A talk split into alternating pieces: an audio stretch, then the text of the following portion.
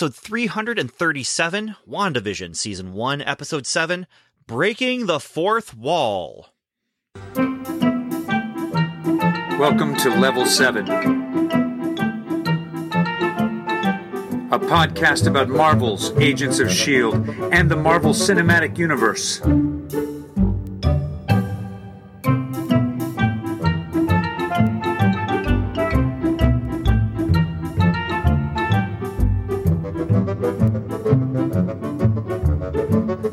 Magical place.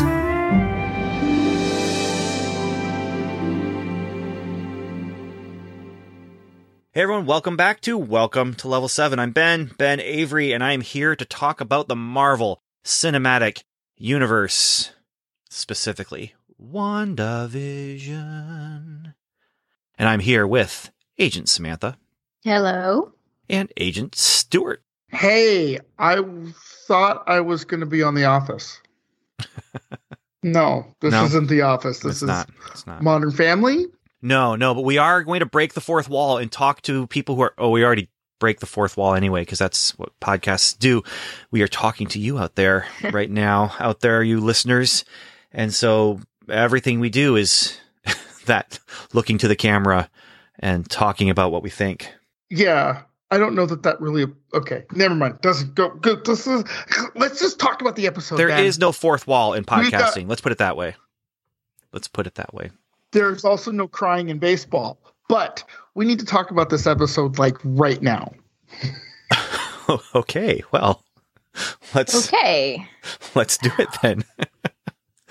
uh, Calm down, Stu. Calm down. Goose fraba. hey, does anybody else It's have? been Uh, like go, go ahead, Stuart. I was to say it's been like 72 hours since we all saw the episode and it destroyed the internet. So we're like behind the times here, guys. We are. In fact, we, Yes. we had to do a couple different things. One is that we actually had someone on our website pull a Ben. What does that mean? Well, that means that they timestamped their comment to make sure that we, we got it. Um, and that they, that the thing that they were saying could have a, a timestamp on it.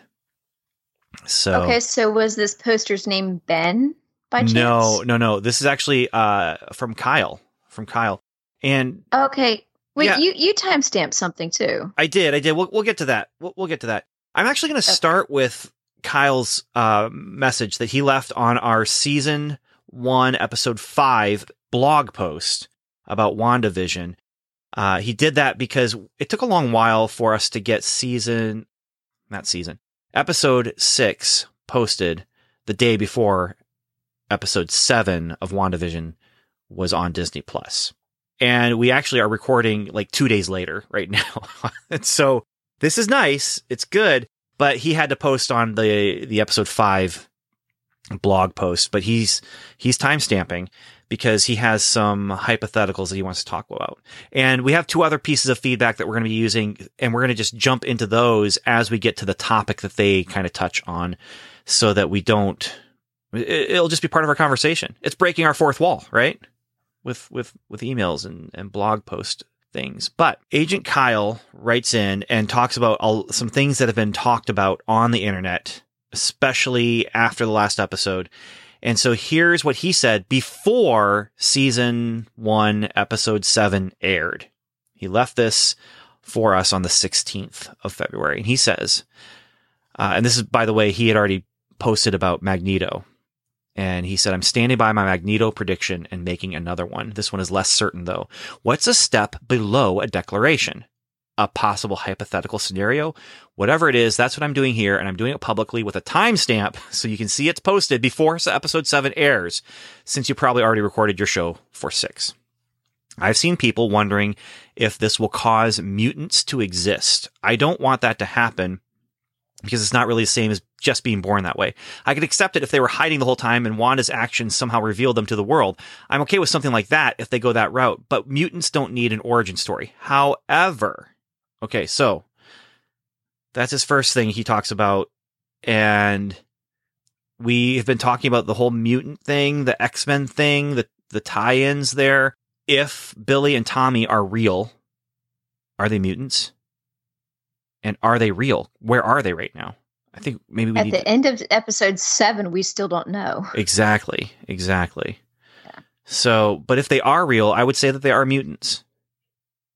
I would say that they are mutants because they were born that way. They were born to a robot and a uh, Infinity Stone enhanced witch, but they were born, and if they have powers, then they're mutants. Just like Franklin Richards in Fantastic Four is or was, I think they might have retconned it uh, a couple months ago, a mutant, even though he was born to two parents who were created by cosmic radiation. So is this feedback done? Nope, we got a little bit more to talk about, but Okay. I just wanted to uh, let's let's talk about mutants here. Let's talk about Billy and Tommy. Okay, so the whole thing about mutants and being quote unquote born this way is is very topical right now. I mean, it's always been really topical, but it's really, really topical at this moment, at this day and age when this show was created and being conceived and all of that. So it would make sense that if and this is also just a way of me um uh uh uh justifying my declaration. Uh, it makes sense that if these are the two, these are the first two mutants, that we could be seeing a change in genetic structure starting. I seem to remember another show called Heroes that two, at least one, um, previous host of this show really, really liked. Uh, and it started very similarly, right? So I could see that happening in the MCU.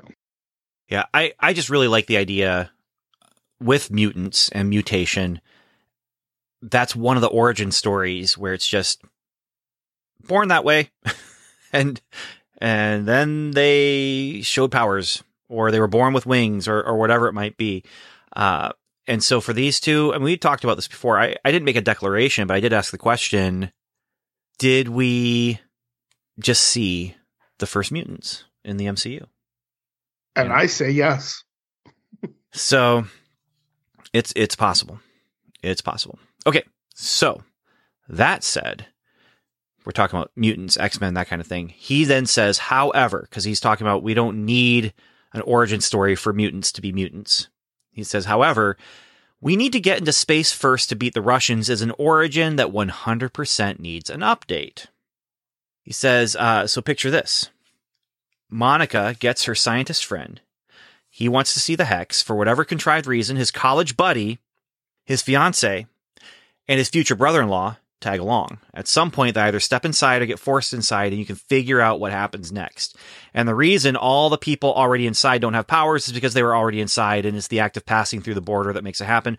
Of course, this means Darcy got powers, but I'm okay with that. And Hayward, but he has super, he has future supervillain written all over him, so I'm okay with that also. This also means they don't have to do a Fantastic Four origin story in the movie. I am personally a fan of origin movies, but I know a lot of people aren't. So this is kind of tying into a lot of the conversation that people have been having about WandaVision and the expectation that her aerospace friend will be John Krasinski as Reed Richards. Now, Kyle's not making a prediction about John Krasinski, but he is saying, what if these people that have that helped make the bu- the the moon buggy, the super super moon buggy tank, uh, what if it's it's uh, Reed Richards, and what if they gonna are gonna come into this this show and yeah, and we see Fantastic Four. Hmm. Now, I've my one problem with that is the same problem I have with introducing the X Men in WandaVision, and that's just you know that's big. that's really big to introduce Fantastic Four here. That's that's huge. That's enormous. I, I just don't know if I could see them going that route, but I mean they are introducing quote unquote Captain Marvel or Photon with Monica getting powers, and we already kind of knew that she was going to be a, a hero in the future here, but man, I don't know. What do you guys think? I think that there's an opportunity to have a low key introduction, not low key, low key uh, introduction where you sort of hint at it and then you get a bigger movie or a bigger reveal or a bigger whatever. I think it's it's open to interpretation. I mean, it could happen. It could not. If it happens, great. If not, uh, that's okay. Here's the thing: after this episode, the aerospace friend that she has, we still don't know who it is, and so we could theoretically gonna go anywhere with. that. Oh, I think It's that not- lady. Right, it's not her, is it? I don't think so. She she seems to be army or maybe sword, but she seems to be just delivering the thing that they made, and so she's coming and saying, "Is it to your specification?" And I don't get the impression that that's the person who built the thing. Right. It could have been. It could have been. And if that's her aerospace engineer friend, I'm good with that. I know that there's a lot of people, a lot, a lot of people. I, I'm amazed how many people are are just they're expect they're expecting just it's point of fact. This will be Reed Richards or Ben Grimm or oh Blue Marvel. The Blue Marvel is another possibility. He's a character that um, I'm not very familiar with. I should have read his comics because it was written by uh, an acquaintance of mine. I won't say a friend, but um, Kevin Grevioux. I I know of him and I've met him. He's the guy who actually created uh, Underworld, that series of movies, Mm. and he played a werewolf in that series of movies. And that dude, when I stood there and talked to him, you could see why he could play a werewolf in that movie because he's just he's a giant. And I stood next to him. I'm looking up, trying to talk to him. We talked about some story ideas that he had and some story ideas that I had. And it was fun to talk shop with this guy. But man, that guy could break me with, with his pinky. like he's, Wow. uh, anyway, he, he created this character Blue Marvel and, and I believe that Monica Rambeau in the comics is, is uh, connected to Blue Marvel. And so there are some people talking about how that's the aerospace engineer that we haven't met yet. And who knows? We'll see. We'll see. But I don't think we've met the aerospace space engineer yet. And I also, I, I just, I can't imagine Fantastic Four getting introduced in this when there's so many other things happening in this. Now, if it was Avengers, the TV show, it'd be a little bit different, you know, because it's, it's a TV show where they're, they are just like, let's throw everything at the wall. But this is, this is focused in, you know, and, but then again, yes, it is setting up things for future movies. So we'll see. It is We'll see. What's- what's- setting up things for future movies. Yeah. Yep. But Kyle now has a stake in the sand. So if he's right, and uh, it, it's possible, but if he's right, it's right there. Um, February 16, 2021 at 8 10 p.m. There it is. Okay, let's move on. Let's talk about this episode specifically. This is the episode where, after the events of last episode, where Wanda expanded the energy field, it included now the sword camp, which turned into a circus, and it also brought Vision back in and repaired him, and turned Darcy into an escape artist, which was a nice little little thing there because she had been handcuffed to the car, and now she's just wrapped in chains near a car, and she just gets out of them right away. Vision and Darcy are trying to get back home. It's the Odyssey, really. It's it's, it's Vision's Odyssey, trying to get back home. Meanwhile, back home, Wanda is just trying to have a day alone. You know, she just wants some rest, relaxation. So Agnes takes the boys to her house, and we find out that Agnes is very quiet when uh, Billy is feeling like things in his head. He- Nothing with Agnes. Meanwhile, uh, Uncle Pietro is gone, and as Wanda is resting and relaxing, she's talking to the camera. Person behind the camera talks back to her, says, "Do you think this is your fault?" And then Monica Rambeau comes through the field, not through her vehicle. That vehicle's cool, but it doesn't make it through. She comes through through sheer force of will, comes to confront Wanda, let her know what's going on. They almost get into a superpower fight, but don't. And then Agnes comes, brings Wanda into Agnes's house. And then Agnes goes to get her some tea. Wanda wanders downstairs into the basement where she finds vines on the wall. That's an important detail, everyone. Very important detail. To some. She also, f- to, to at least one person in the world, that's a very important detail that may turn out to be not important at all. But right now, today, it is. and I'm to me. glad for that. she also sees a book, which may or may not be an important detail and may or may not tie into other portions of the Marvel Cinematic Universe that we've been at. And we also find out that apparently Agnes has been Agatha Harkness all along. And she's behind everything. And she's causing everything to go wrong. And she's playing some sort of long game that involves three layers when she's talking to Vision, three layers of pretending to be something she's not. And then, but she reveals herself to Wanda and she has purple powers that look a lot like Wanda's red powers, which, starting with the colors, Wanda has red powers. Monica Rambeau has blue eyes. Now, because she can see energy. And what's red plus blue? Purple, which is uh, which is Agatha. Agatha's powers. And then there's Dottie, who has yellow flowers all around her house. I only say that because people think that Dottie might be something more than she appears to be. Oh. Yeah. Well, I think everybody in this show is something more than they appear to be. Let's just be honest with that. Yeah. I, I'm I thinking don't that this- Phil might not be. I'm thinking at this point, Dottie may just be Dottie.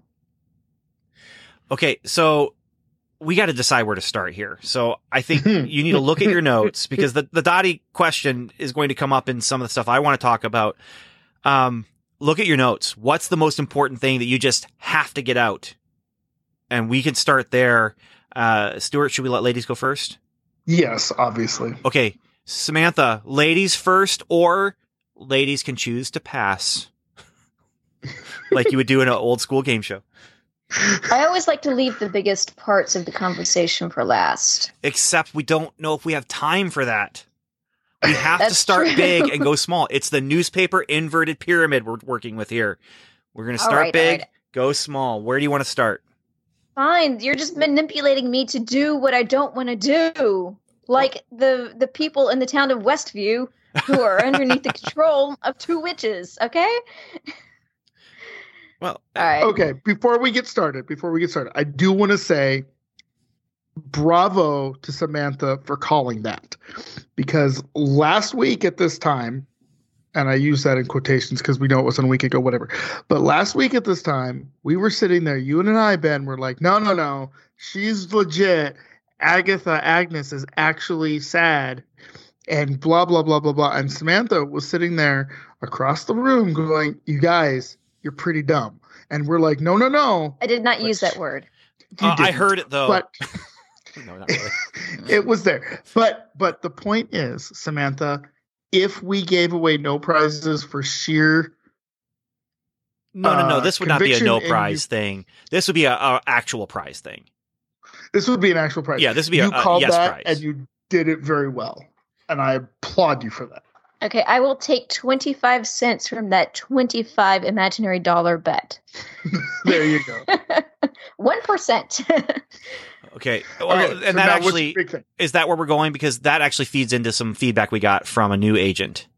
Uh, this is from right, Annie. I really want to start with the beginning of the episode in Wanda, but yeah, let's go with Agatha. Okay, so this this is not just about Agatha, but um, it does feed into what you were talking about, Stuart. From A- Annie.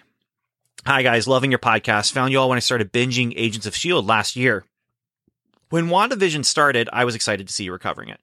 Just listened to your WandaVision episode 6 analysis and enjoyed it, especially because I've already seen episode 7 and really relished listening to how right Samantha was about speculations for where the story is headed.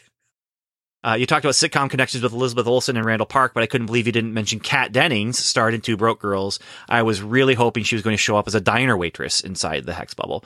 Back to your podcast as a whole, I especially love that you all are close in age to me with similar pop culture frame of reference, which has turned out to be a key to discussions about this new show. I also relate when you talk about sharing the fandom with your kids. My kids are super huge Ant-Man and the Wasp fans. Honestly, I think it's because they both love Cassie Lang. I'm from the Great Lakes region too, and totally understand and appreciate all of Agent Stu's Yooper references. I want to get in my car and drive north, north for a pasty every time he mentions them. I will say, as a White Sox fan, your Agents of S.H.I.E.L.D. season four episodes were a bit hard on the ears, but I managed. Your podcast is from such a relatable perspective for someone like me, and I'm grateful for it. I'm also, I also greatly appreciate Ben's comic book knowledge, which has led me to purchase comic books I had not read before. Keep up the awesome work, and I'm so looking forward to your next episode. Sincerely, Annie. So Annie, shout out to your kids. Glad that they are enjoying mm, the Marvel stuff, but also thank you for writing in and rubbing it in my face. Annie, I'm so glad you're around. Thank you so much. And Ben, it's pasty, not pasty. You should know better. I I I, I guess I should. I guess a pasty is something really different. Okay. Yes. so moving on. No. okay. Moving uh, on. Uh, okay, so I mean, we could actually from this email, uh, Samantha, talk about the beginning of the episode because she does talk about the pop culture references and stuff. But this is what made me want to talk about Agatha, is because of the speculations that we had. Okay. Well, since we've had the confirmation, I looked further into Agatha. And this Oh, is I'm sorry, literally my first can I- note. Uh, yeah, just let me interrupt you just briefly. We did not go into a lot of details about Agatha Harkness because I didn't want to spoil that aspect of things. This is not something that I put together or anything, but I did start seeing people, even before the show started, saying Ag- Agnes would be Agatha Harkness. And it really makes sense, Agnes, Agatha Harkness. But we didn't talk much about her. I think we mentioned her once or twice, but we didn't go much into that because I didn't want it to be a big spoiler. I, I figured this was going to be a big reveal if it was going to happen. And it was a big reveal when it happened. And so now, Samantha, that's why we haven't talked about it. So I'm going to throw it back over to you to jump into your notes and, and let's let's talk about Agatha. Okay, so the first thing I did as soon as the episode ended was I went up and I Googled Agatha Harkness. And one of the first results I got was the Wikipedia page for her. And I read through and I was very surprised and I was very happy to read that one of Agatha's abilities is to reach through to other dimensions and pull people and objects out from other dimensions. I'm giddy just reading that. yeah, so I'm I'm I, I'm feeling that I'm getting, going to get the whole of that 25 imaginary dollars. With Pietro, you mean? yes. Oh, I- okay, I'm not convinced. I'm not convinced. I, I, yeah, but but I I will say this. I was talking about it with my daughter today and we were talking about Agents of Shield and so the multiverse in the MCU already exists. We we know this um and they really they Agents of Shield went there kind of first because in the MCU movies, you remember Far From Home, his whole multiverse I'm from another earth story was a great big giant lie from a lying liar who lies. And and so in that movie, the multiverse wasn't an issue. It wasn't a part of things. It was just mentioned as a as a red herring. Then we get the multiverse where they jump over into other universes in Agents of Shield. There is the suggestion that in Endgame that um, Steve Rogers his time spent with Agent Carter was in another universe. I don't like that idea. I don't like that read, but that's there. And now we have, yes, Agatha Harkness with her power. We have a mention of what's called the Nexus, which we will talk about. We are going to talk about it. I, I, have did to not talk look about that it. up. You don't have to because You're going to explain it. oh, Okay. it is something that is a big part of my geekdom. So we'll get there. Yeah. It's uh, there. Stuart knows where it's going because he looked up some stuff. But yeah, so we're all in, I guess. This this multiverse thing, the multiverse of madness. We're all in, and it's it's possibly starting here. But Samantha, I'm expecting that you're not going to be winning that that imaginary twenty five dollars because I just don't think they're going there. But And that's why it's imaginary. that's exactly. well, uh, again, I value money in uh, too much and have too little money to actually make, um, to to actually gamble. But I will gamble imaginary money all day long. As well, we all should. Well, I wouldn't take real money from you anyways because you have kids to support. So Yeah, yeah. Well, Yeah. that's again, I, I'm not gambling, so it's just having the kids was a gamble. So yeah. right. Hey, So uh, okay, go ahead, Stu. I was gonna say, speaking of kids, did you notice anything else from that Wikipedia page there, Miss Samantha? Um, I was so giddy reading it that about her powers that I kind of stopped. Okay. So two thing, two things I noticed because I Uh-huh. did the same thing as much as probably everybody else did. One, she was the nanny in her first appearance of one Miss Franklin, Mister Franklin, whatever the kid's name is from the Fantastic Four. Richards. Ah. Franklin Richards in her first appearance in uh, Fantastic Four number 94, January 1970. She showed up. They drove him up there, and Ben's like, I don't want to let him go. And they're like, but she's nice. So that's interesting. Ben Number being two? not me, but Ben Grimm. Ben Grimm. Yeah. Right. He's a big softy. He's made out of rock, but he's a softy. Just like me. So, is that true, Ben? You're actually made out of rock? Is it granite? It's metaf- it's metaphorical. Meta- metaphorium. Oh, it's, met- it's oh, metaphorium. it's metaphorium. Yeah. Is that like unobtainium? It's Wah, exactly like wah. unobtainium. Yep, yep. Okay. And they're also Um, both so words I can't say is- correctly right now because I'm tongue tied. That's I guess. probably fine. uh, her marital status on the on the marvel.fandom.com is and I'm quoting this married originally but later widowed comma divorced comma or separated from her husband so it's works that Ralph is is nowhere to be found in this show Yeah, we'll we'll see what happens with Ralph. I, I know that there's lots of theories going around, and we're actually probably going to touch on some of those theories a little more than we have been. Um, again, knowing that we are not talking from any kind of special knowledge. You know, I don't have a a spy in Los Angeles like some websites might claim to have, but um, I, I don't. I don't. Uh, the the thing about Agatha. Well, no, I, I, Samantha, I want you to continue. I, I want you to continue because I I've got thoughts, but I want to hear yours. Okay. Um, well, that's pretty much it. It's just Oh, okay. it's her powers are getting me closer to winning that imaginary money. Okay, so here's the other thing then about Agatha is she was involved with um with Wanda with her with Wanda and Vision's family. Um she is a Wanda antagonist. Uh and so this is you know if you're going to bring out someone you know Batman has the Joker this would be what what what Agatha would be for for Wanda is is they are a lot of times at odds um yeah so there's a, there's a long comic book history I did read that they sometimes work together. yeah and i believe agatha actually even taught wanda how to do some of the magic stuff that she does. Yeah that's she was a mentor to Wanda. I was also reading that. So maybe it's more like batman also- and Ra's al Ghul or something like that where they right. Okay.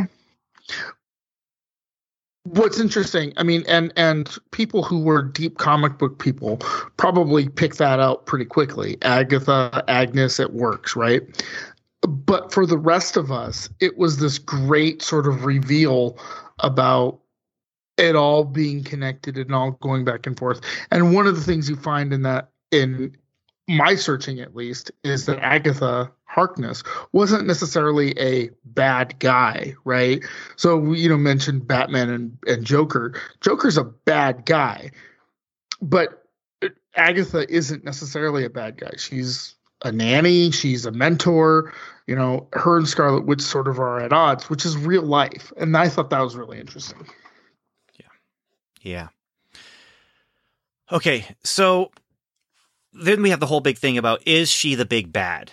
Because we have an ending similar to when Monica was thrown out of the field and she says it was Wanda. You know, Wanda, it, it's all Wanda. Then we get this little song sung by the woman who plays the part of Agatha. She Kathryn did the Hahn, yes. yeah. she she was involved in that song, uh, and it just shows this whole little flashbacks to the different scenes in the different uh, episodes, and we see her purple magic bringing things into being and and and moving things around, and um, you know probably the most significant one is Pietro standing at the doorway with um, tendrils of magical wisps of smoke that's purple in color coming off of his his body you know off of his back as if he was maybe placed there by her or transported there by her. But there's definitely um, purple magic going on with him arriving at the door for the end of episode what was it four five? Episode So you're saying Episode five. three five Three? four I don't know. Five. No, because the epi- episode four was the episode where we stepped completely stepped so out of the hex. five Episode five. episode yeah. five okay so so you're saying that there's purple tendrils that may be pulled or maybe attached to um, Agatha and and reached into another dimension and pulled another uh, uh, uh, uh, Pietro out of that dimension. Is that what is that what you're saying, Ben? I am saying nothing more than her magic placed him on that porch. Okay. Now, here's here's where things get crazy for me as I'm watching people get excited about things and and feeling a little bit bad for them. Like everyone was expecting Reed Richards to show up in this episode, you know, and and they were expecting not only for him to show up, but John Krasinski specifically. You know, he's he's which he hey, would he make a great Reed Richards? Sure would. He sure would. They could probably find someone else too, but hey, I love Jim from The Office as much as anyone. Well, Maybe not as much as anyone, but I, I, I like Jim from The Office. He made me feel guilty about my college years because there was that one episode where he pulls out the stack of uh, human resources complaints against him, and he's just like, "Wow, you see all those things I did to Dwight all in one place," and ee.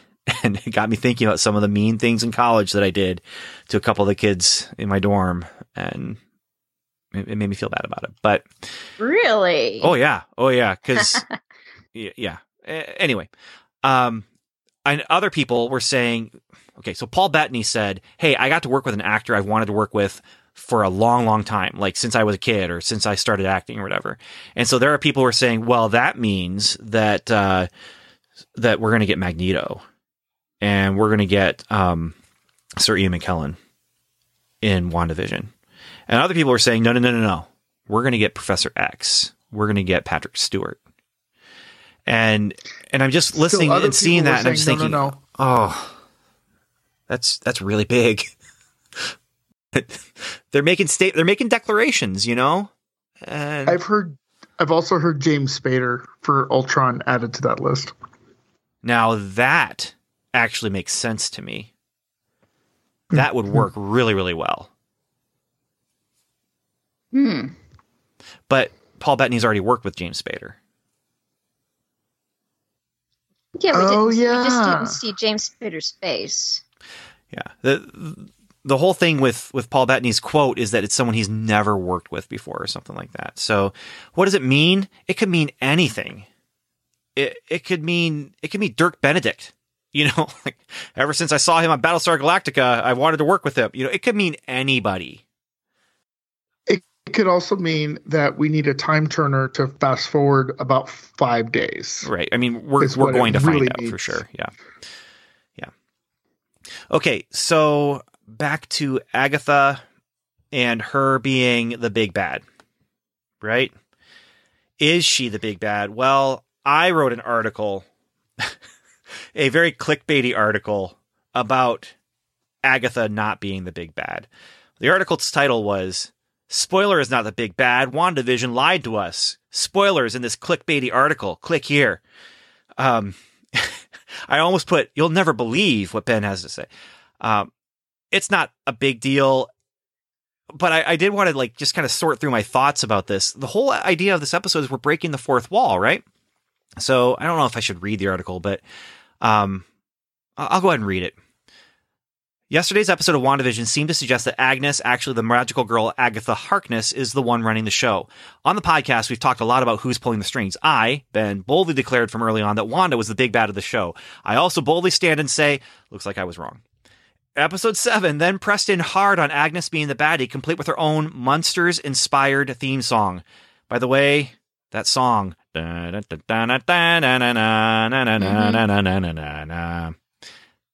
That's Agatha's theme song. I mean, they, and they it's still playing in my head. Yeah, yeah. it's yeah, it's very Okay. catchy. So, but it got me thinking. It just doesn't sit right with me. I think that Agnes is what she says a magical girl with powers that seem to be similar to Wanda's, but there's more to it. Why does she have to play along, but do so in a way that makes it seem like she's not exactly playing along? The should we take it from the top scene, going through three fake emotional states with Vision in the car, confiding in her neighbor that Geraldine doesn't belong, it doesn't fit. There's more to the story. And in episode seven, she goes all Jim Halpert in a way much more subtle than Vision's awesome, I need to be with my wife, by looking at the camera. To whom? She speaks to the camera for the non sequitur asides, but for whose benefit? And in the final revelation, she's looking at the camera as she reveals her shenanigans. Why?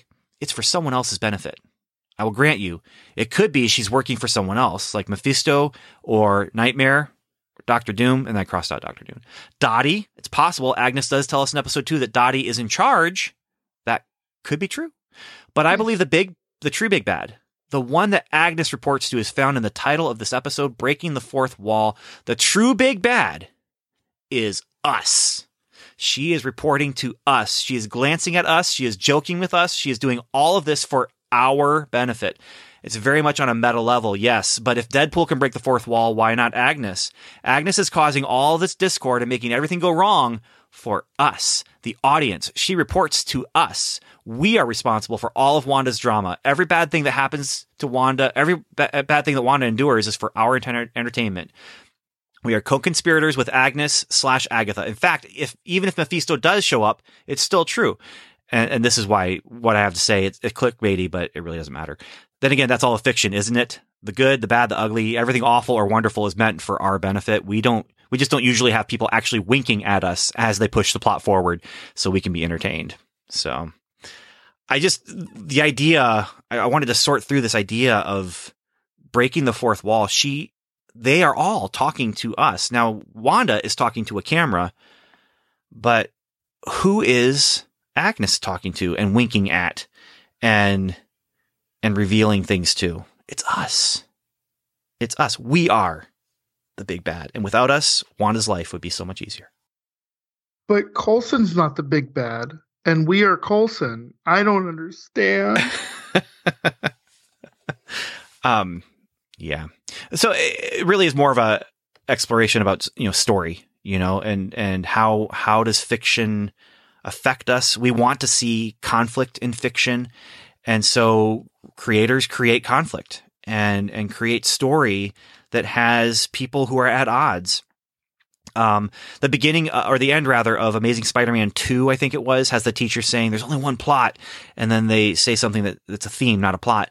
But I believe that there's really only one plot in fiction. Anything else ha- it, it isn't the plot. The plot is somebody wanted something, something got in the way. So that's that's kind of if I'm going to distill all of fiction into something, story specifically, somebody wanted something, something got in the way. You know, and and that's all for our benefit. Creators are making things for us, and so I will be very curious to see how is the fourth wall bro- broken in the following episodes, and is Agatha when she's sitting there behind a camera and Wanda is talking to the camera. We find out Agatha or one of the producers standing with her says, Do you think it's your fault? And she turns around and looks back at us. So who is it that she's looking at? Whose benefit is this for? I don't know.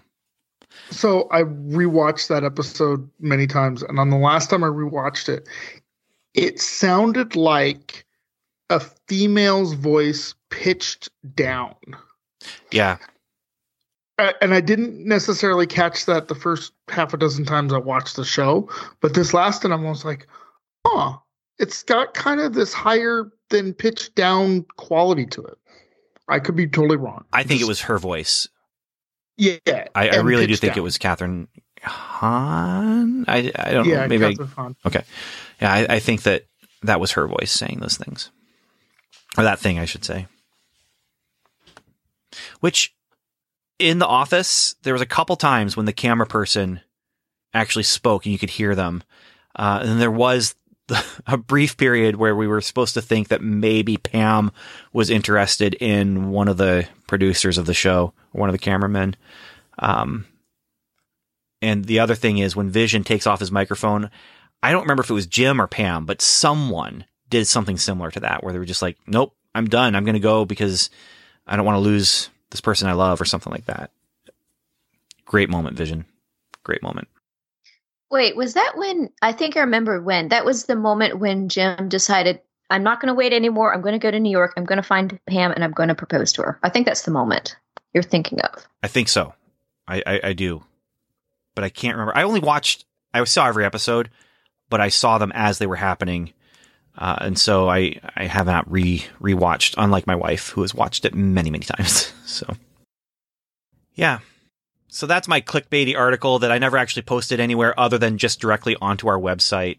But I'm just curious where are they going with that. You should sell it to some to some clickbaity sites. I don't think the actual article is clickbaity enough, though. Oh. Yeah. yeah.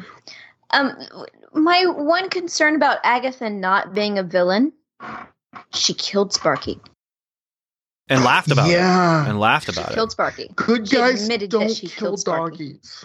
Yeah, that's that's like a one big rule in in a family. I, I just learned this from the, the the writers who wrote Pirates of the Caribbean. Don't kill the dog, and they killed the dog on the show to make us cry, uh, and to make Agatha look like a, a an evil person later if you kill a dog, you're making a big statement. That was the thing. The first yeah. kill in Alien versus Predator Requiem, the first kill was a dog. And it was them saying, Hey, you didn't like the first Aliens versus Predator because it was PG 13. We have changed the game. We killed a dog. Fictionally mm. killed it. And all five people who saw it were like, Yeah, man. No, no. they were all like, Yeah, you did. but didn't mean that they liked it. So. Mm. Right. but there's also a ton of other clues throughout the entire series that we completely missed where it does point to her being a witch like she the facade that is her the exterior of her house that was also the same exterior used in the show bewitched for samantha's house in this episode she also says there's a mole on my back can you check it out moles and skin tags and rashes and such used to back in the uh, witch trial days used to be considered uh, marks of the devil. There isn't a single person on the planet that does not have something like that.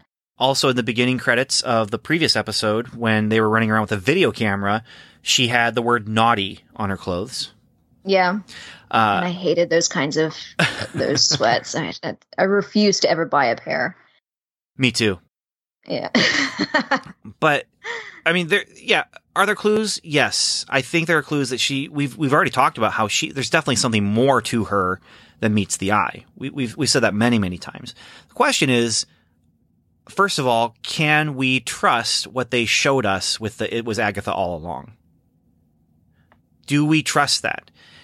And and the other thing I I just question is, and, and we'll find out. And and, um, and so when I make this question, uh, well, I'm just going to ask it like why does she have to do the the triple uh, the, the triple change you know? Was it just to get vision out of there? Because she's sitting in the car and she starts out one way where okay i'm i'm confused. Then she oh another way where she re- remembers everything. And then she pretends that she's under wanda's control again. You know so why does she do that? Here's the best thing about these questions. This is not lost this is not Battlestar Galactica. This this is a show that we can question all day long, but we also know the people who made this had that whiteboard with all the different possibilities, and then they wrote it, and got rid of all the other possibilities. So we're we're we're watching things unfold as they are intended to unfold. Unlike Lost, where they had 50 things on the whiteboard, season one, episode one, and it was still there for season five because they were changing things as they went along. And Battlestar Galactica, where the Cylons had a plan all along, and we find out that their plan that they had all along to destroy humanity was, we're going to destroy humanity. That's our plan. You know, and the di- so that's why anything we talk about here and anything we maybe theorize about and we're wrong about, it's kind of cool because it doesn't matter. We're theorizing about stuff that they have already figured out and that we will see play out. Mic drop. And and and that's what I'm going to bet my $25 on. I think that Agnes was trying to get Vision out away from Wanda because if you saw in this episode, he was having a really hard time trying to get back to Wanda. But what I also saw that was really interesting was Agnes showed real concern for Wanda losing her mental grip. she also has acted genuinely surprised at things like Billy saying, I like it here. And, and this is where I'm not convinced that Agatha is in control of everything. I, I I'm just not. We'll, we'll see.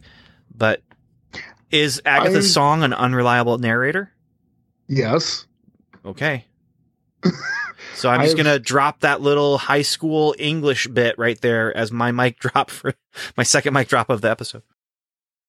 So here's my thing. I don't think Agatha is the big bad, right?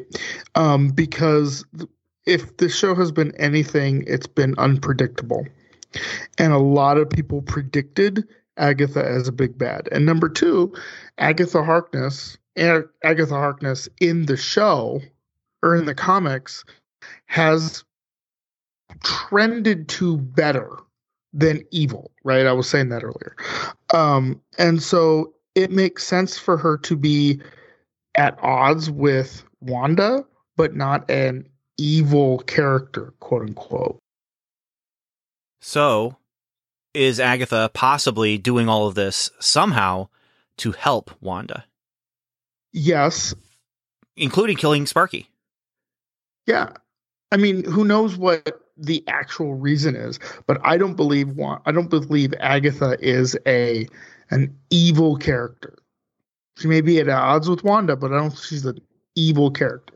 Does that I mean I guess that makes sense. I just have two words for you maniacal Yeah. laugh. So, Maniacal laugh. Maniacal laugh. so that So it's not manic, it's maniacal. this episode, it was maniacal. Last episode, she was pretending to be manic.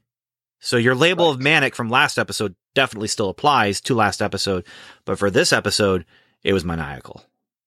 I killed Sparky too. Ah! I mean, she's going That- that- full that's on also Wicked Witch of the West. Yeah.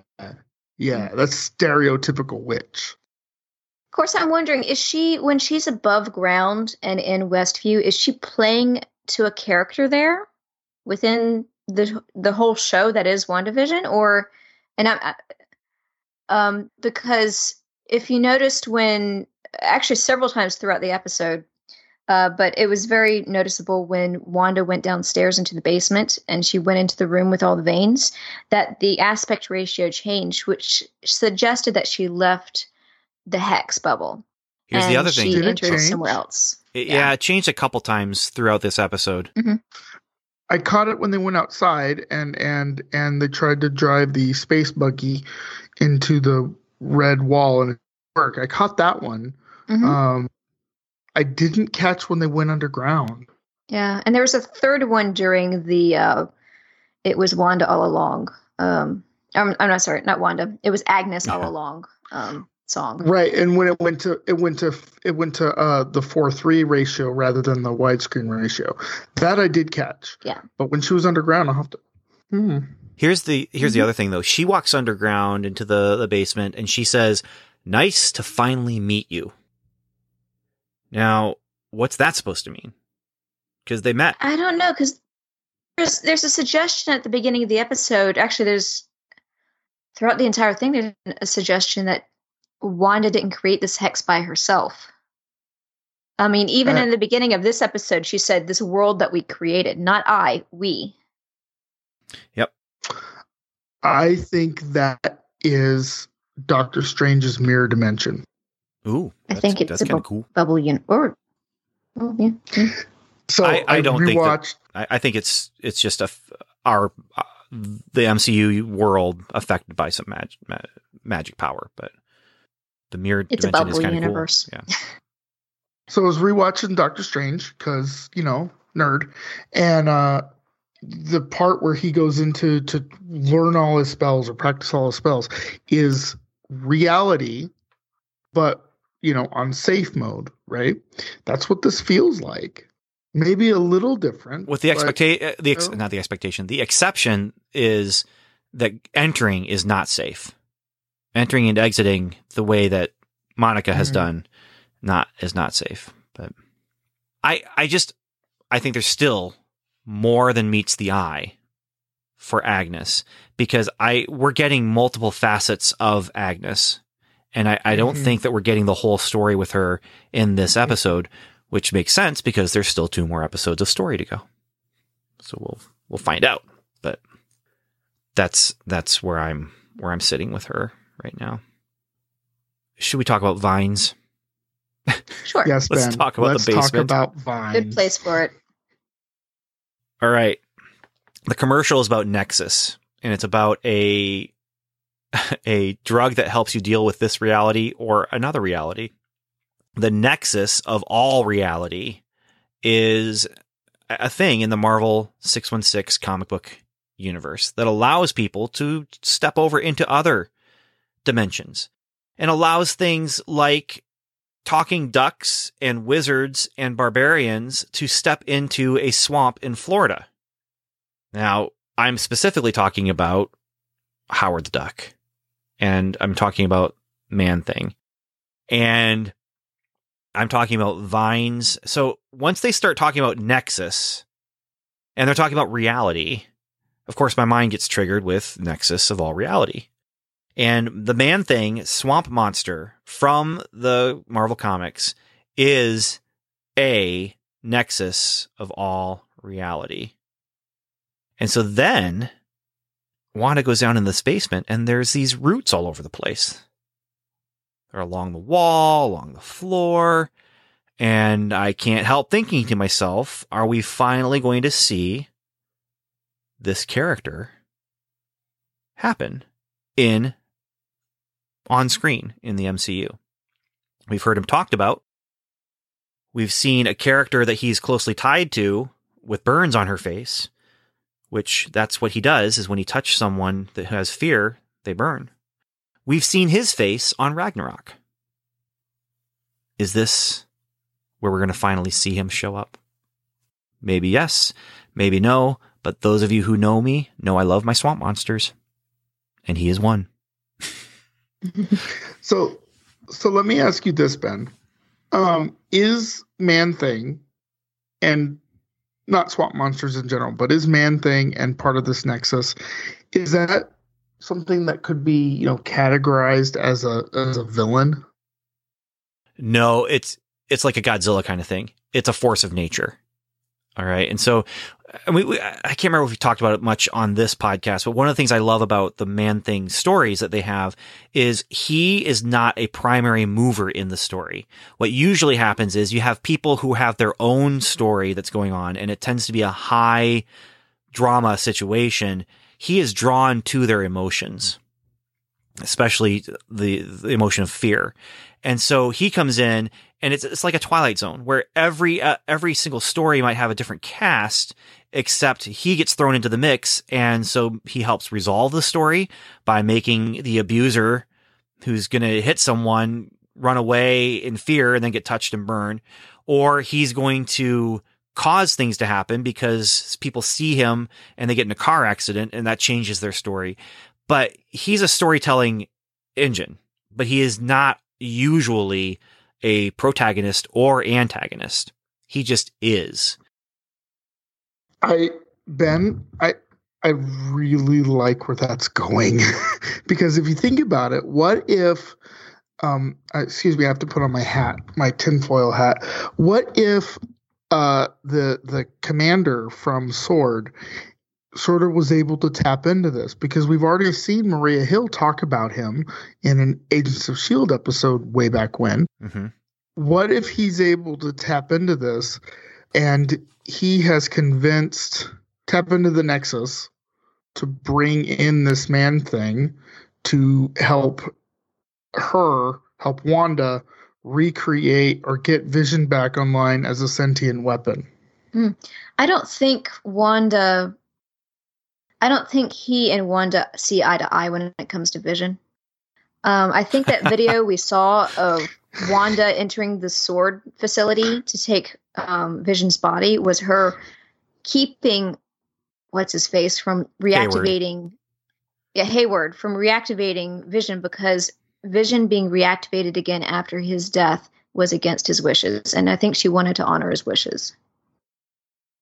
Yeah, and they were definitely going for that. We find that in this episode. That is specifically what Hayward was trying to do. That's why Sword had Vision. And I've seen people say, is this the reason? Is Vision the reason that Sword is there? And and the answer is yes and no, I think. You know, they they find out Wanda is here. So yeah, they're gonna come. And Hayward is gonna come and find out what's going on because Vision's there. So yeah. I, and, I do want and don't forget that there were a few days between Wanda getting Vision's body and the creation of this hex. Yeah. So something had to have happened in those few days.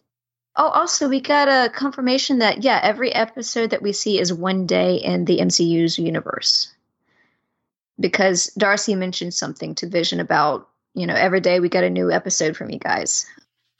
we already kind of knew that uh, kind of but Kind of.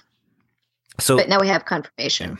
so back to the the man thing stuff specifically the nexus okay here's a brief history from the mcu of things that i jotted down because of my my particular love for swamp thing man thing heap all these these swamp characters man thing being probably my in my top two swamp monsters in in the uh in, in comics. In Iron Man 3, we have Ellen Brandt. She has burns on her face. That was Ted's girlfriend in the comics when he became Man Thing. That's his power. Moving into Thor Dark World, though, Erik Selvig mentions Nexus of All Reality in his notes on the chalkboard when he was lecturing all the people in the in the institution where he had been placed because he's his mind is, is going a little wonky. And then we have the Agents of Shield season one episode with Agent Hill, where she says, "Who or what is a man thing?"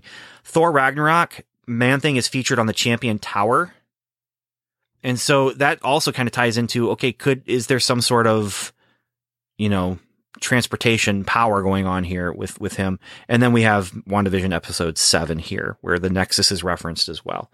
So already in Thor: The Dark World, which wasn't about alternate realities. It was about these the lining of these worlds, though the nine realms or whatever it was. Erik Selvig is talking about the nexus of all reality, and the nexus of all reality is this point where all these realities touch together, and you can pass through from one to the other, and that's actually where Howard the Duck leaves Duck World and comes to our world, Earth, and he becomes trapped in a world he never knew.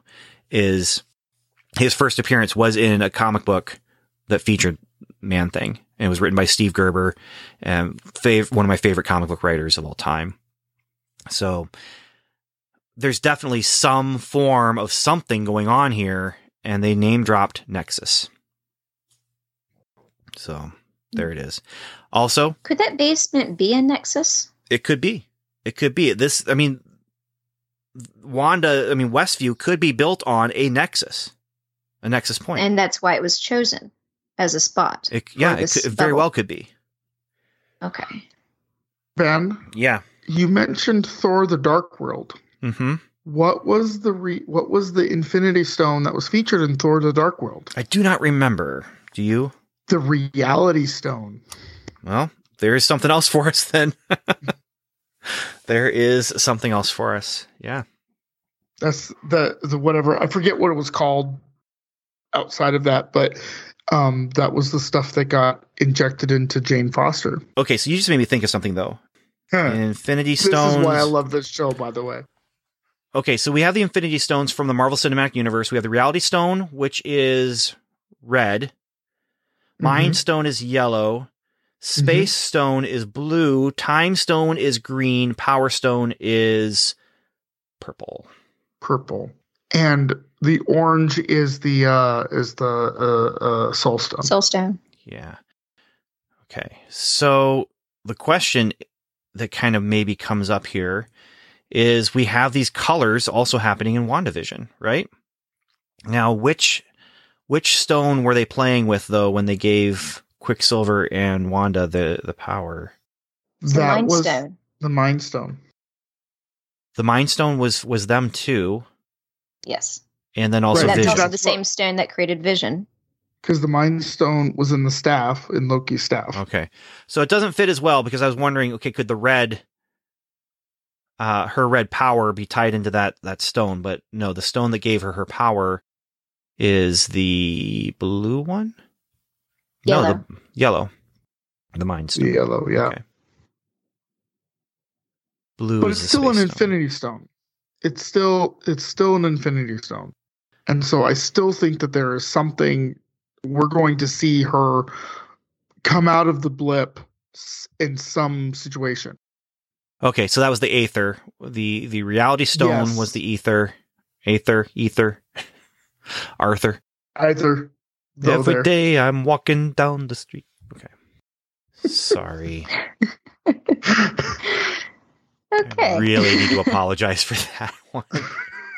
But bottom line is you have uh, these different colors are represented here in this show, and they are representing different people. And it was interesting because all around Agatha's house, you had this, you know, this purple color kind of thing. And The Yeah. flowers yeah, were out front were purple. Yeah. And so that there was a very specific moment where they show Dottie and she's trimming her yellow rose bushes. Mhm. So and it's one shot. Mhm. so I do wonder if that is suggesting that there is something with her as well. So Wanda, Agatha, Dottie. Now I'm I've now seen people who have already before this episode were were saying, "Oh, she might be so and so from such and such." Well, okay, not to get meta or anything because we don't do that on the show. Um, it you don't hire someone like what's her name Emma Caulfield to be, you know, even just a bit player in one episode. She's got a big enough name from Buffy that you would hire her to be at least a supporting long season type of type of character. I'm not. Eh, I wouldn't say she's a big enough name where you're like, we're gonna build something around this. You know, I think she absolutely could be something big, definitely. But she is the kind of person who, if you look at her IMDb, she she would do single episodes here, multiple ex- episode arc there. You can't just ride the 90210 coattails all the way to, you know, easy Yes, street. but yeah. you could sometimes you ride- got to ride the Buffy coattails. Right. She was in what I Buffy? thinking, but- yeah, she was in Buffy. Okay. And she's terrified of bunnies. Why do they have such long ears? So, Senor S- Sparky? No, not Senor Sparky. What was That- the that- that rabbit's was name? dog. Senior Scratchy. No, Scratchy. Scratchy. Senor Scratchy. Uh, this is another bit of meta meta information from Agatha. Her she had a son named I think is Nicholas Scratch, which is a name for a devil. Hmm. So the rabbit might There's be something so more than it. much going on. there is, and we have. I mean, the, we have limited time just because there's only so many hours in a day. I do want to get to uh, Agent Dylan's email because it's going to talk about the book from the basement. So we're still in the basement, but let's let's go into the book from the the basement. Uh, Agent Dylan did a deep dive for us, like a really deep dive. And also, if you go to our show notes, there's a link to an intro that he made for episode four that takes some music that's vaguely X Files and he recreates an X Files opening for episode four, featuring Jimmy Woo and Darcy and Monica, and also featuring some little uh, Easter eggs for Agents of Shield fans. It's He made that. he made that. Yeah. Oh, nice. So yeah. I, oh, I, I sent you the you, link with no context. Yeah. So Bravo to Yeah. you, sir. yeah. So I, I sent the link to uh, Samantha and to Stuart to make sure that they could see it, so that when we talked about it, you would have already seen it. And uh, yeah, I forgot to tell you why I was sending you that link. I just sent you the link and said, "Watch this." And this." this is the reaction you wanted. It Bravo is. to you, sir. Yeah. Good job, Agent Dylan. Agent Dylan writes in to say, Agents, first of all, I think I'll have the Munsters theme stuck in my head for the next week. Next episode will probably be from Agatha's perspective. That's a possibility. Interesting. Here's mm-hmm. one thing I wanted to mention about the Munsters theme. I tend to have the Munsters theme from their Next Generation show that was the Munsters Today, I think is what it was called. I can't remember exactly what it was called. All I remember is the theme song went dun dun dun dun dun dun dun dun dun. We're the monsters today, and that's unfortunately the version I have stuck in my head.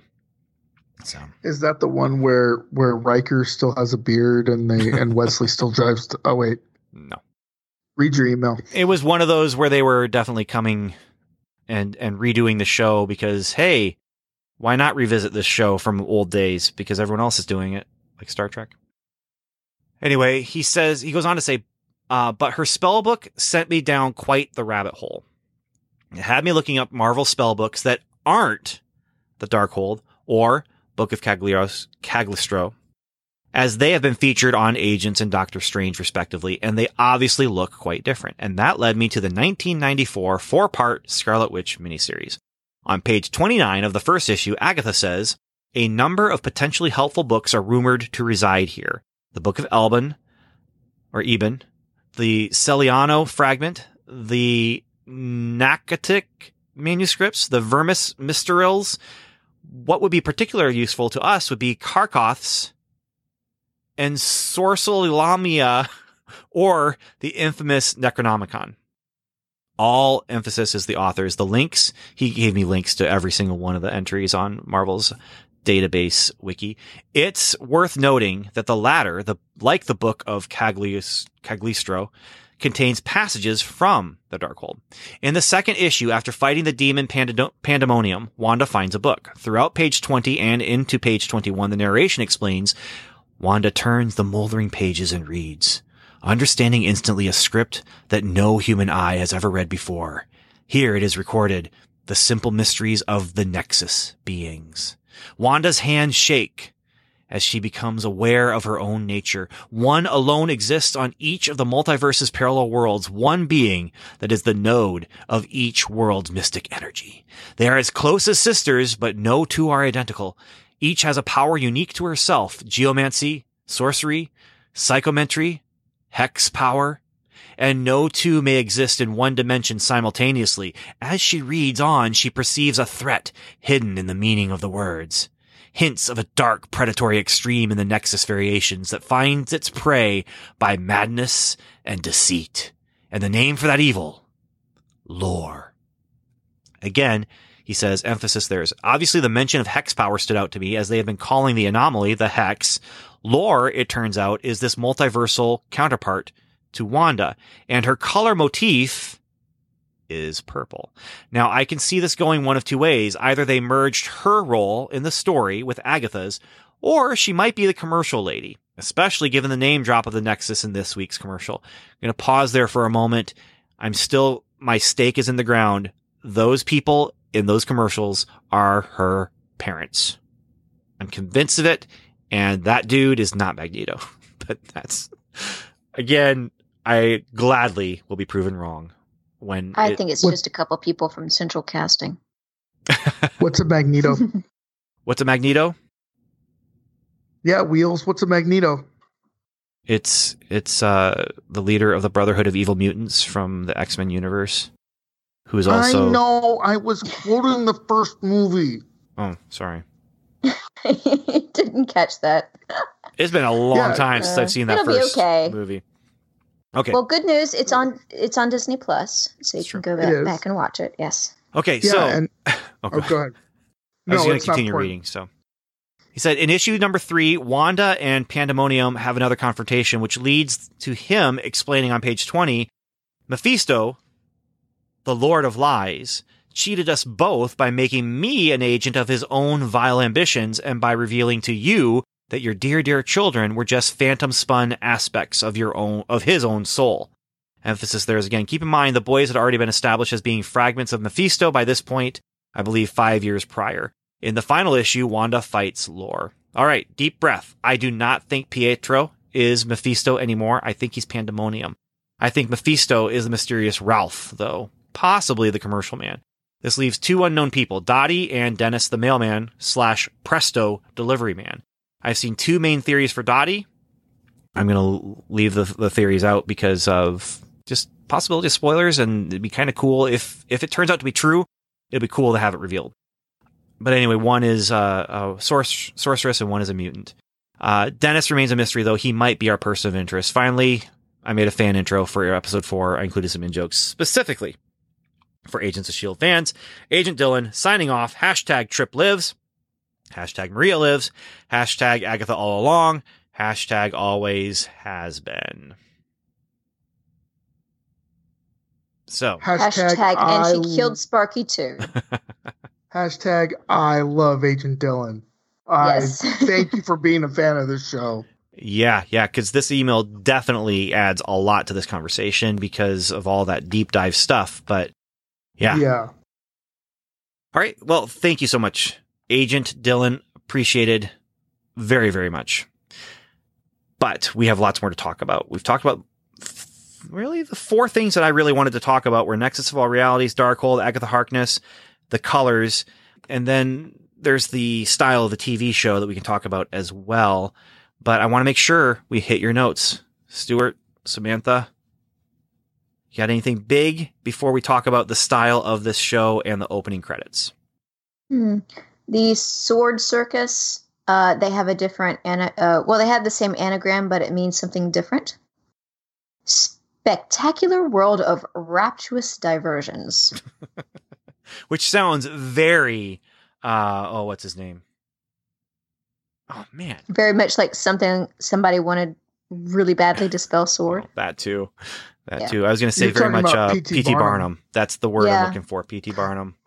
But I, I, I really love the, the use of the word spectacular because it, that root comes from the same root as spectrum, which is one of Monica's powers. Is she's able to see um, a different spectrum compared to other people.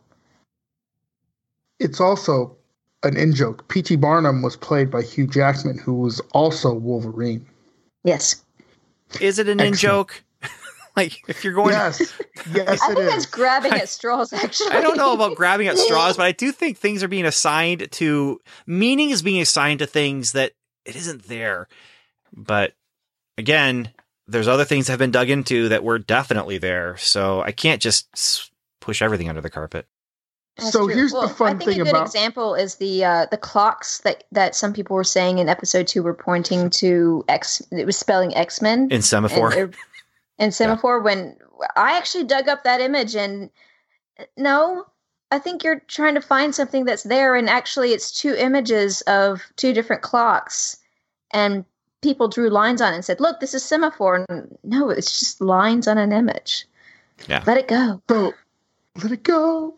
So yes, this is very fun in games, but when you take it out of like a TV show and you start applying it to real life, then it becomes bad. But right now we're all having fun in a TV show. That's where I would like to keep it. Well, and and that's where it is rather cool. You know, there's Mhm. yeah, the- there's a lot I of mean, fun stuff that we can explore and everything. Some people want to take it deeper than others, and and that's where we we actually really benefited from someone who took it very deep with with Agent. Yeah. You know, um, and and some people want to get on a podcast and talk about it. Yeah. So I, I got a question for you. Let's talk about the style of the show. I didn't watch much of the show Happy Endings. Modern Well, uh, no, just a second. Happy Endings, the opening credits of WandaVision, where it's showing just the word Wanda in all these different places, is re- referencing happy endings because it does the same kind of thing where it shows the word happy in a bunch of different different ways. Did that show feature fourth wall breaking where they were looking at the camera and talking or or no? You I know? have no idea. Okay. I actually have never heard of this show until just a couple of days ago when I was doing research. So the other thing is the music that's playing during the opening credits feels a lot like The Office. And and that's the whole like if you look at them side by side, you're going to get the same it's in the same key, it's in this it's played by some of the same instruments and has the same beat.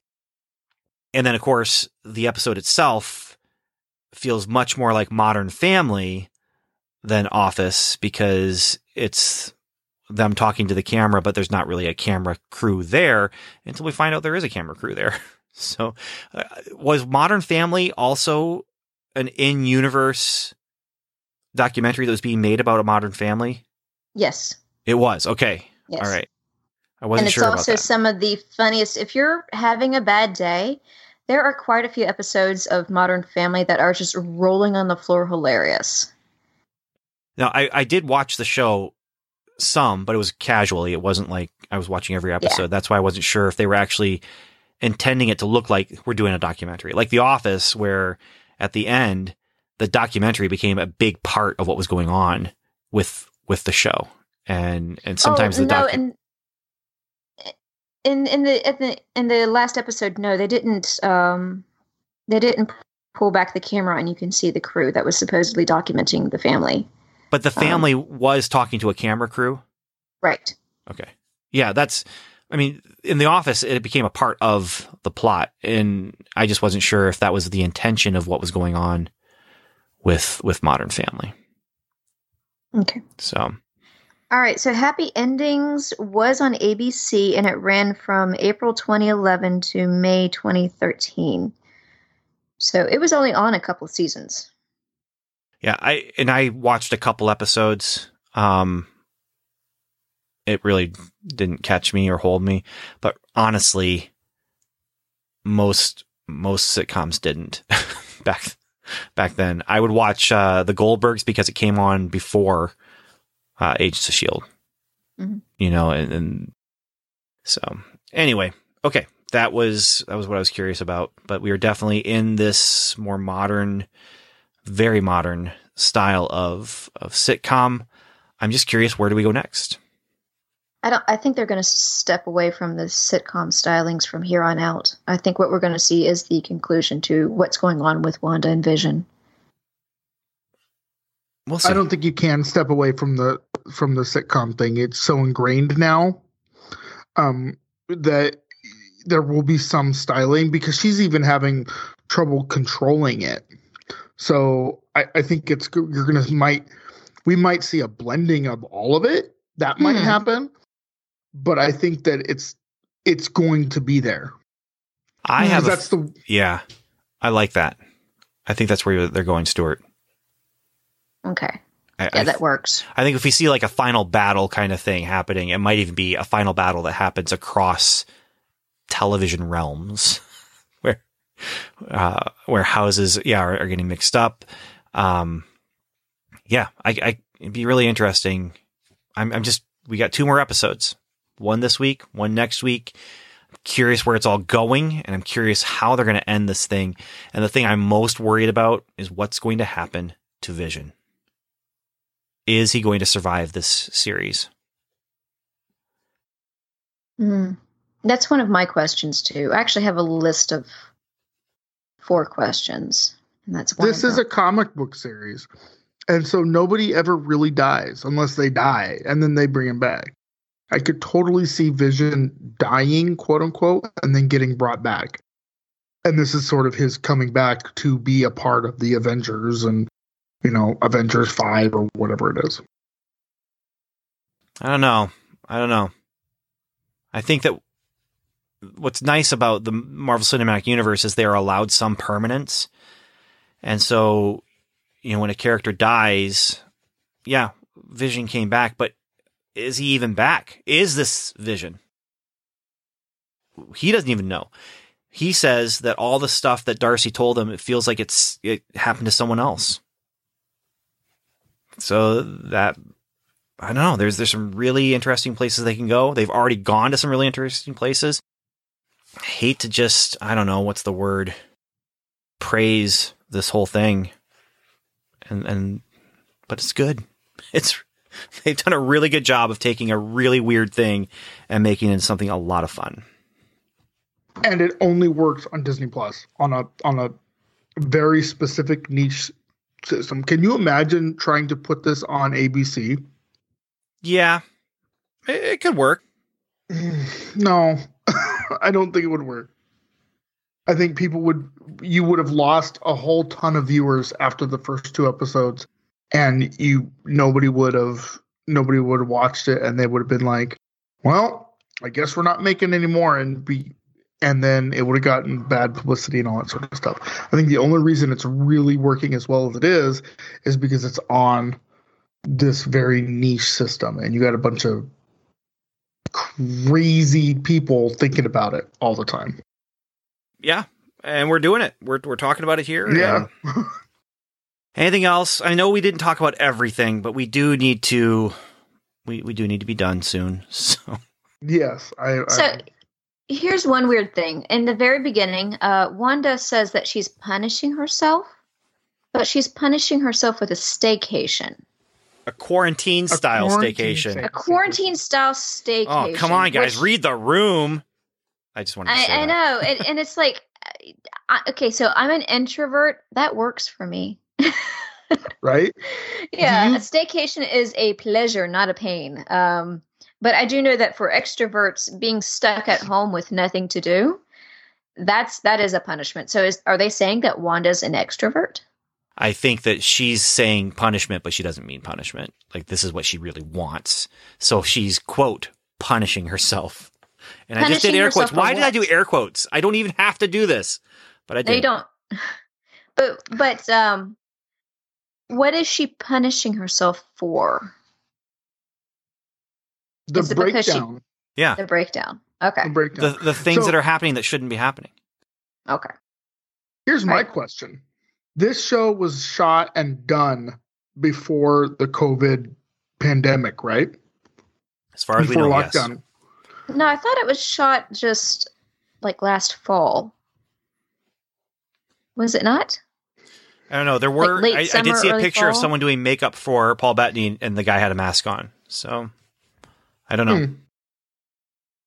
It make I, I I wonder if that line, a quarantine style staycation, was deliberately referencing this whole COVID nineteen lockdown thing.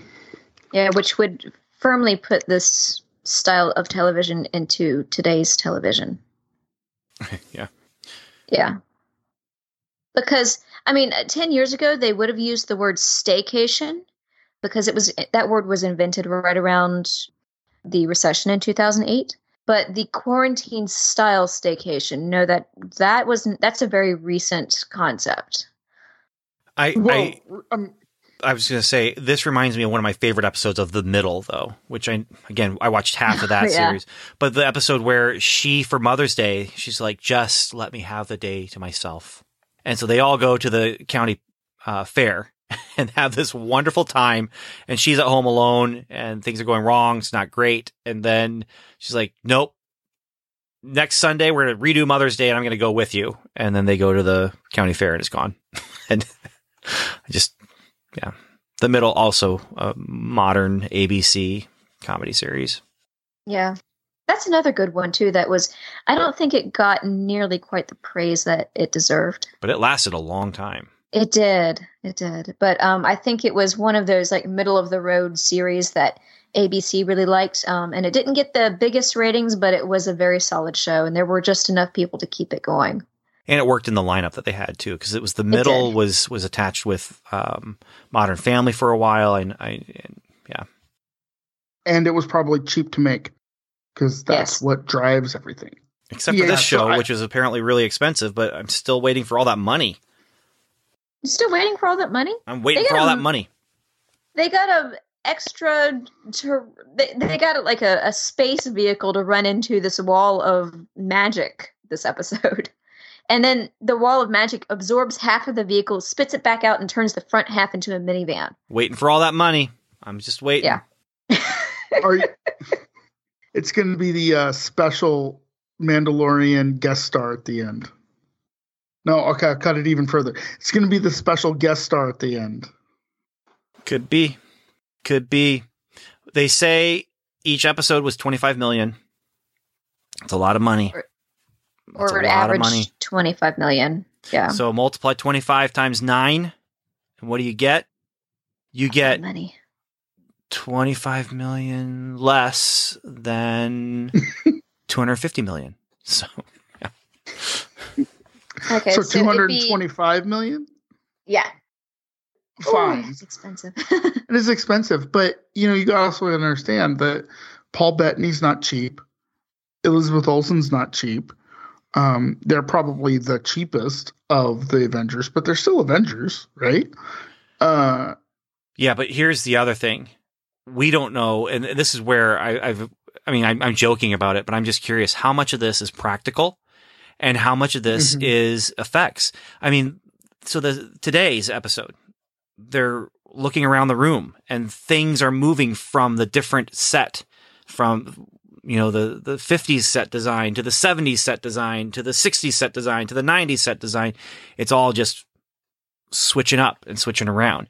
And the question I'm I'm wondering, okay, how much of this is they built this set, and how much of this is they, um, you know, they're they're building a new living room set for each episode. Was the vehicle, was that a practical effect? It certainly looked like it. So, uh, yeah, I'm just curious. I'm I'm curious how they spent their money. I'm curious how they did the effects. But here's the other thing: they just announced that episode uh, that they are doing. What's the series called? I can't remember. But they announced a series of. Oh, it's called Assembled. Assembled, the making of WandaVision. oh yeah, yeah, yeah, yeah. yeah. oh good and Release date is March 12th. in the in the week between like you know the uh, division ends the Friday and then the next Friday is this uh assembled and then the next Friday is Falcon and Winter Soldier. Yep. Okay, good. Because a lot of this stuff I've been wondering, what did, were they doing behind the scenes? And it, I love all that behind the scenes stuff. I mean, I, I cannot tell you how many times I watched all the extra stuff on the Lord of the Rings movies. Yeah. all that So- film That are- school in the box stuff. Yeah. They're twice as long as the actual movies. It'll be very interesting to, to be able to watch that. And I don't know if we're going to do an episode about it. As we were talking about behind the scenes, kind of our production meeting, uh, the question is what deserves an episode, what doesn't. We've done episodes about stuff like this before, obviously. Uh, but that also gives us a week off where we could um, Mhm. spend time not not recording or recording about something else that needs to be covered. Like maybe, I don't know, Runaways. because the Darkhold is featured in Runaways and the Darkhold is featured in Agents of Shield. Is that book the Darkhold that we saw in the basement? Mm, we don't know. we'll find out next week but it- Maybe. uh, yeah i spent the i spent uh in between watching this episode for the first time and recording tonight i watched all of season three of runaways and the Darkhold it is mentioned quite a bit but it's only shown two or three times When they show it, did you see the word Darkhold on the cover? yes Okay. So that's the one thing it that makes me looks say exactly as we saw in Okay. agents of shield exactly that's the one thing that makes That- me wonder because that book did not have a word on it that that, that looked like the Right. Darkhold. So, all right. Mhm. I don't I don't believe this that book is a Darkhold. I don't think it is either. And unless they say otherwise next week, I don't think it's the Darkhold. I think it's another book. And we do know from Doctor Strange that there are many, many, many mystical books. So it doesn't have to be the Darkhold. It doesn't have to be, but it would be cool because if it was the Darkhold, then that is our one character that we actually see on screen that crosses over from the different corners of the MCU, from the ABC corner, Agents of Shield, over to the Hulu corner, Runaways Cloak and Dagger, over to the movie Disney corner. The only one that doesn't get touched is is the Netflix corner, which Which, but there's a lot of stuff that crosses over from Netflix to Hulu, and Hulu back to Netflix. Yeah, yeah, yeah. So, But but this would be the ones. I mean, Nick Fury crossed over two, two corners. that's true. Yes. He was on ABC corner and he was in the uh, Disney movie corner. So there's that. But And so did Jarvis And Lady Sif. yep, Yep. and Lady Sif. but they only made it into two. And if this is a Darkhold, that's three. So That's true. and and I, One I more than two. I'm stretching things to call it a character, but yeah, That's also true. hey, but that's what we do, Well, right? it we is and it stretch things like- so we can make some sort of great Yeah. big Right. statement. And Sometimes Declarations, if you will. Sometimes objects can be become characters or places become characters within a story like in supernatural the car the impala that became a character by the end of the show for sure actually they even ended up shooting one entire episode that was from the point of view of the impala and not the guys that's funny. yeah and That's it was cool. a really great episode I'm going through Supernatural for the first time right now. I just got past the one, the first episode where he rebuilds the Impala. It's Mhm. fun. oh yes That's fun. But this is not a supernatural podcast. No, no no, it's not. I am. My list is done. Is everybody else lists done? Lists are done. Feedback has Mm, been not read. quite um Samantha? Peter slash Pietro. I I didn't realize I I, I don't know why I didn't see it, but last episode Wanda was trying to figure out, okay, is this my brother or is this something else? And I think it's it, well, it is pretty clear at the beginning of this episode that she doesn't think that Pietro is Pietro. She thinks that's somebody else because she tells her boys that's not your uncle. That man is not Um, your uncle. Like she's Right. very dismissive of this person. Yeah. but she has been very unreliable in this series so i don't know i think it's still I mean, especially if she's not entirely in charge of this hex i mean it's very possible that agatha pulled peter maximoff from the x-men universe into the mcu uh, but she's controlling his mind It's I, I think he's something different though. I, I, I really don't think he is. but he cannot be just made out of nothing. That I know for sure because we saw in an earlier episode that Monica's clothes, when she came out of the hex, they were still her clothes. It was still, but it's just they were reused to look different. So he has to be someone. If it if he's not Peter Maximoff, he has to be somebody. Central casting. Snooper's gonna snoop. Yeah. Okay, so this is the only one so far that we've gotten a post credit sequence. Now it's mid credit, technically speaking. But the interesting thing about that I don't is- think they want to do post credit. No, no. The interesting thing about that is when did post credits really start becoming a big thing? In the 2000s. With with uh, Iron Man. Like that kind of Mhm. kick-started things where everyone started doing it after that. So I, I found that interesting. I didn't even make that connection. Good job. Now it's not the first Good time it ever happened. It's just the time when it started, you know, becoming a thing. But I was reminded of, of course, there's Ferris Bueller. That was mid '80s. But we've been watching the Muppet Show, and I will not let my kids skip the opening of the Muppet Show on Disney Plus because there is a different joke in every opening sequence on the Muppet Show. There is also at the very end of every Muppet Show, I do not allow my children to skip the end credits to go to the next episode because at the very end, Statler and Waldorf have a post credit joke in every episode. I would say right there, that is, if not the first, it's not the first post credit thing, but every Oh, episode no, they did it they did it every episode a post credit joke and I I just wanted to throw that out there too. It was just interesting that that they did Yeah, that. they, they weren't the first ones to do it because at the end of every Pirates of the Caribbean movie, there's also a post credit scene. Uh, the Muppet Show is from Yeah, like but Muppets- 1978, 79. Um, and I'm I'm sure that there were others, but I think it's the MCU that really made it popular to do.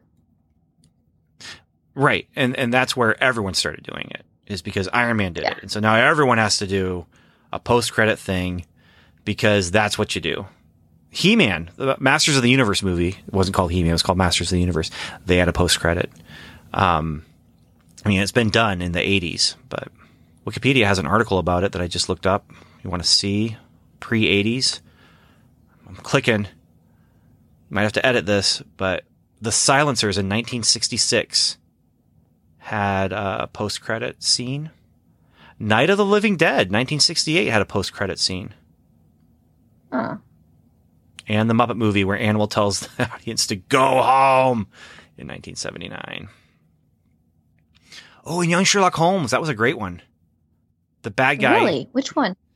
Uh, Young Sherlock Holmes, 1985. The bad guy. It, it turns through the whole credits. You're watching a um, horse-drawn sleigh, and then the person checks himself into a, an inn, and when he writes his name, it's Moriarty, and you find out that the bad guy was Moriarty all along. Mm. So anyway, that is some post-credit history there, and I think we need to say our Oh, final words. One big thing we didn't get. So one big. This is your chance. Monica gets her powers in full. She doesn't realize she has them, but she she gets them, and she has that really cool effect where her eyes turn blue. And she can And she see a- energy. And she does a superhero landing that is for the books. Yes. Yep, she looks like she's ready to hold her own against Wanda. Yeah. Yeah, and one thing I really do love about Monica, she doesn't go for violence first. Right before we started recording, I was watching a news program where they were focusing on, on a lot of real world current violence and how people are jumping to violence before taking other avenues. And I admire in Monica so much that she is not turning to violence first. She's first turning to reason and um, emotion and, you know, trying to relate to people to say, look, this can be stopped without a lot of trouble. This can, you know, we just all need to take a breath and think about this. She's trying so hard, and I admire that in her so much because I think we need more of that in this world. We do indeed. We do indeed. And this is a character that's going to be a, a great addition to the MCU. For sure. Yes. For sure. Also, in the end credits, um, her, were her eyes blue or purple? Because on my screen they looked purple.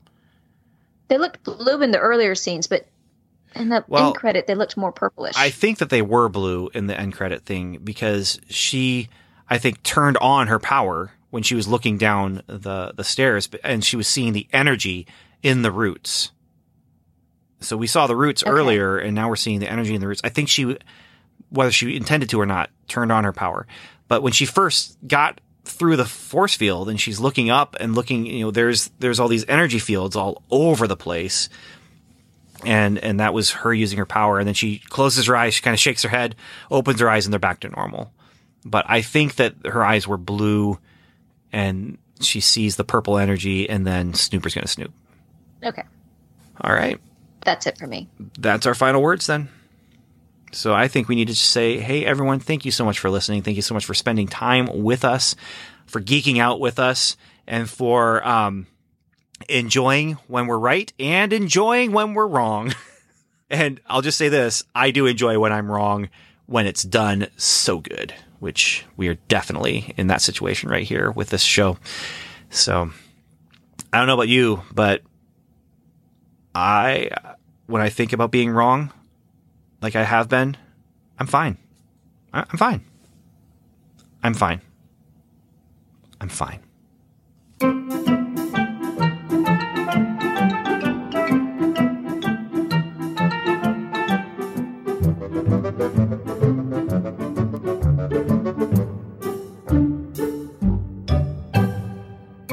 Thanks for listening to Welcome to Level 7. You've heard from us, now we'd love to hear from you.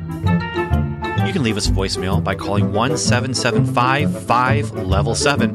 That's 1 775 553 8357. Or send us an email to feedback at welcome to level 7.com. Just don't forget, the 7 is spelled out. You can also go to welcome to level 7.com slash feedback and leave us a message there, or join us on our Facebook group, facebook.com slash welcome to level 7. The 7 is spelled out. And don't forget, if you'd like to support the podcast, you can go to patreon.com slash welcome to level 7, the 7 is spelled out, and become a Patreon supporter there. Once again, thanks so much for listening, and Godspeed.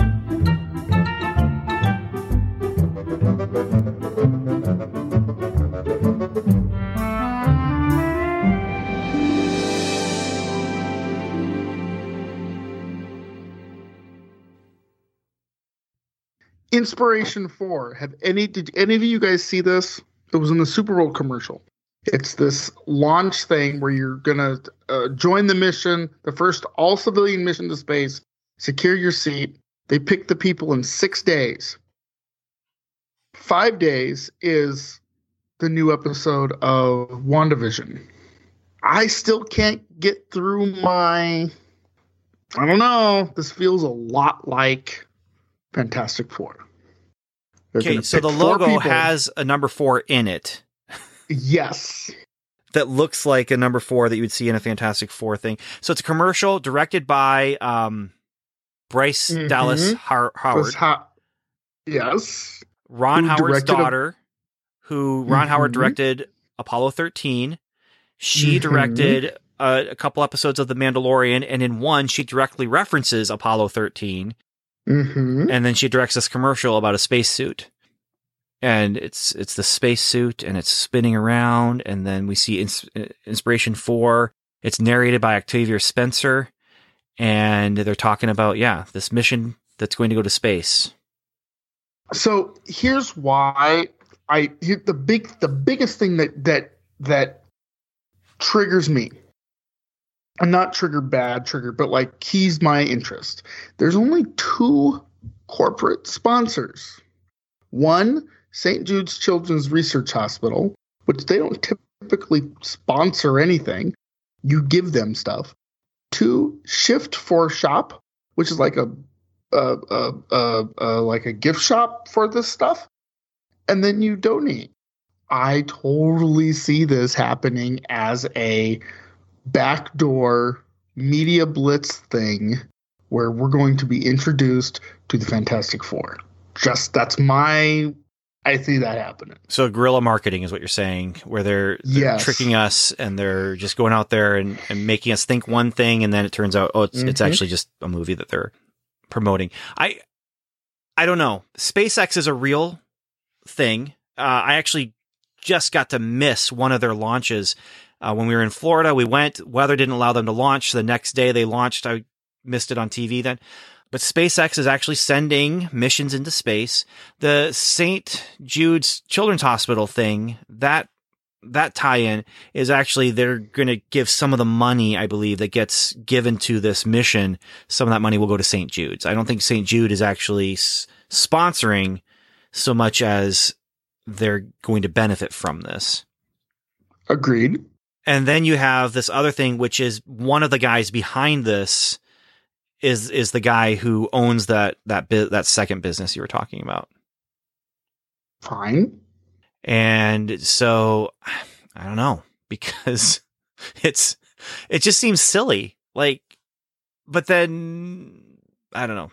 Why would you get people excited about this great mission that nothing like this has happened before where we're sending four civilians into space and and then just turn around and actually no it's we're we're helping Disney promote a movie. I, I don't know. I, I just can't I can't go that far in my mind.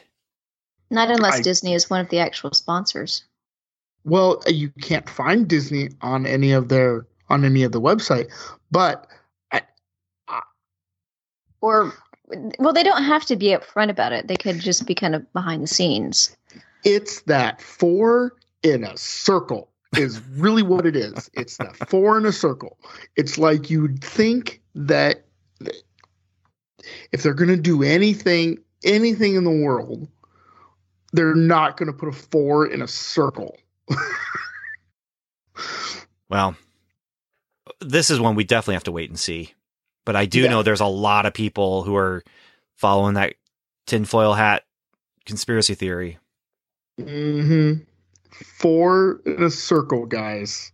That's all I'm saying. Ooh, I just stumbled across a really interesting meme. hmm Okay, so what if General Goodner was actually that little kid Skrull that we met in Captain Marvel that Monica Mm. became really good friends with? Hmm.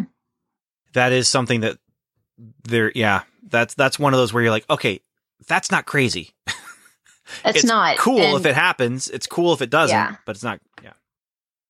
And and to be fair, Gen- uh, the General Goodner doesn't have a six one six tie-in or a comics tie-in at all. She's a brand new character for the MCU. All right, that's it. We got to go. Anyways, Yeah, Thank you too. guys. Appreciate it.